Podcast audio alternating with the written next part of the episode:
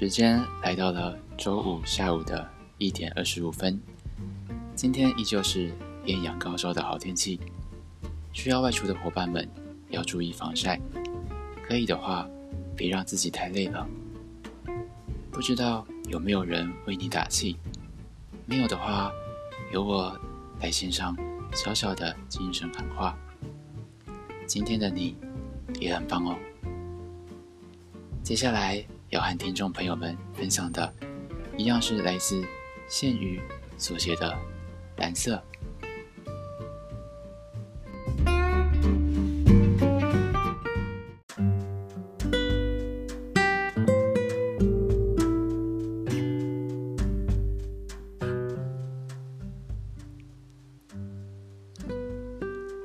当我遇见他的时候，是在某一个冬天的黄昏里。那天的黄昏很特别，特别到就连现在，我也还是记忆犹新。余晖就像是两个世界之间没有实质名称的夹缝。要是让我来形容吧，我会说它是一个时空的裂缝。残余的阳光像网一样，自天空洒下，照出了整个城市，在高楼与大厦的剪影中。只露出了一小片橘色的光彩，拼了命在漆黑的剪影间燃烧着仅存的灿烂。但无论如何努力，最终却还是会被黑得如此暗淡的高楼大厦给扑灭。每天傍晚都重复着相同的宿命。不停息的车阵在黄昏里穿梭着。从一个名叫白天的世界，来到一个成为夜晚的地方。他们逃离白天的责任，进入夜晚的休憩。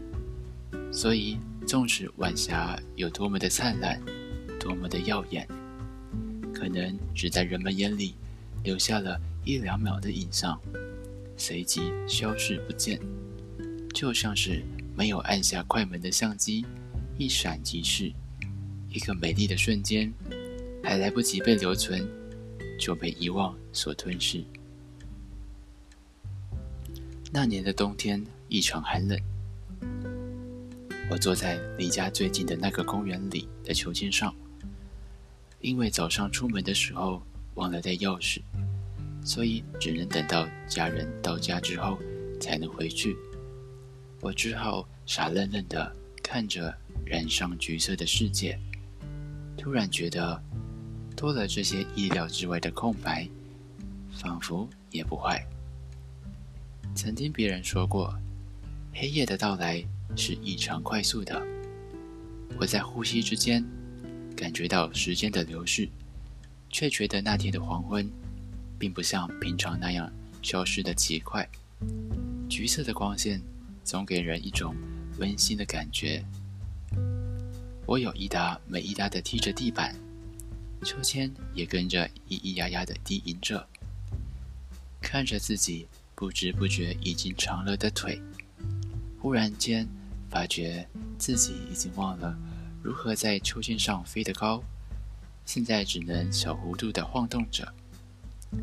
原本还有几个小孩在前面的游乐区欢腾着，但是可能是因为天气实在是太冷了吧。他们一走一哆嗦，加快脚步的离去。我只好揉了揉酸涩的双眼，继续轻轻地晃动着老旧的秋千，但是却依然荡不起来。嗨，你喜欢黄昏的风景吗？我被突如其来的声音给吓到，我往旁边的秋千一看，是一个拿着深邃古蓝色相机的男生。看起来差不多是高中生、大学生的年纪吧。他爽朗的笑着，一点也没有被北风染上清冷的气息。他穿着粉墨蓝的衬衫，普鲁士蓝的带帽外套，上面还用群青色写上了 “blue”。除此之外，他还搭配着海军色的牛仔裤，脚上穿的。是矢车橘蓝色的 All Star 帆布鞋，他的眼睛也是蓝色的，清澈的就像是湖水的表面一样。但原本应该要反映橘色的瞳孔，却塞满了不自然的蓝。要是再更仔细一看，他的头发也是蓝色的，但要不是光线的折射，还真的看不清楚，是很深很深，像是大海深处一般的蓝色。我甚至觉得，连他的笑容都被涂上了蓝色，在一片橘黄色的空间里，这样的蓝色特别突兀。我反而觉得，你在我眼中。才是更特别的风景。我笑了笑，对方暂且称他为蓝先生吧，愣了一下，然后嘻嘻的笑了起来。他把相机收进黄世兰的后背包里，接着蹬起了腿，仰着秋千，飞得好高好高，好远好远。我几乎以为他就这样飞向天际。然后把正在燃烧的夕阳给扑熄，但是他并没有。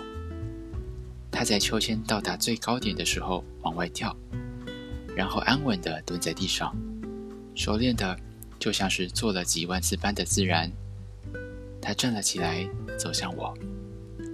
坐着的时候看不出来，但是实际看他站起来还挺高的，高上我有一颗头左右吧。蓝先生蹲了下来，抬起头仰视着我。我盯着他清澈蓝色的眼睛，还有温和的微笑。虽然是第一次见面，但是沉默在我们之间却不显得尴尬。他是个清秀的青年，五官很干净，皮肤也很白皙，似乎是为了衬托一身的蓝色。他开口了。声音也是满满的蓝色。你喜欢蓝色吗？好像被眼前的一片蓝色所迷惑，在刺眼的夕阳中，我觉得有点晕眩，却还是目不转睛的看着她漂亮的双眼。不知不觉中，我觉得我好像点头了，因为她高兴的笑了，伸出手摸摸我的头，外套的长袖子。因为地心引力而往下掉了一点点，让我注意到了她手上钢青色的手表，确切的时间我已经不太记得了。我只觉得眼前塞满一片蓝，他的手很温暖，不像是蓝色一样给人清凉的感觉。那你有没有蓝色的东西呢？他眼睛眯了起来，像极了。弯弯的月牙，嘴角上扬，闪着冷色的光芒。蓝色，我愣了愣，接着把背在背后的包包抱到前面来，开始翻找里面的杂物。良久，才从包包里面找到了一支蓝色的圆珠笔。面对像是蓝先生这种专业的蓝色收藏家，我显得有些尴尬。不好意思的扫扫脸颊，问道：“这个可以吗？不过有点廉价就是了。”蓝先生毫不留情的笑了出来，开心的摇头晃脑的模样让我有点不满，但他很快的就遏制住笑容，然后张开了手掌，我看见了他的手指上戴着一个。青绿色的戒指，在苍白的皮肤间闪闪发亮着。他问道：“可以送我吗？”蓝笔。呃，我诧异的顿了顿，但还是把蓝笔放到了蓝先生的手里。这样子说可能很奇怪，但我觉得蓝笔放在蓝先生身上，或许比放在我这里。还要更加合适，有各种不同的蓝色都聚集在蓝先生的身上，但是却不显得复杂，只觉得很适合他。请原谅我，没办法再想出两个更合适的形容词了。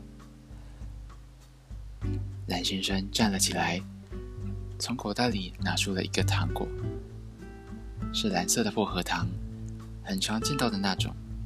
他把糖果放到了我的手上，裂开嘴的笑容就跟刚见到面的时候一模一样。谢谢你哦，这是回礼。他放开了我的手，我低头打开了包装，把糖果放到嘴里。当我再次抬头的时候，蓝先生已经不见人影了，而夕阳也像是早就下山一样，周围是一片浓得化不开的黑，路灯也都被点亮，不知道多久的时间了。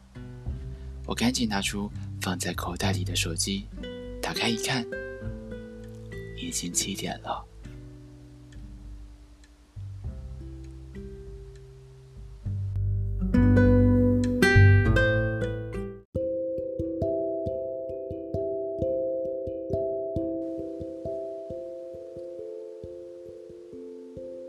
也欢迎有兴趣的听众朋友们，可以到频道的 Instagram 或 Podcast App 上留下你想听的节目类型，或是故事风格。不介意的话，不妨动动手指，给我们一些回馈，让我们能分享更贴近生活的点点滴滴。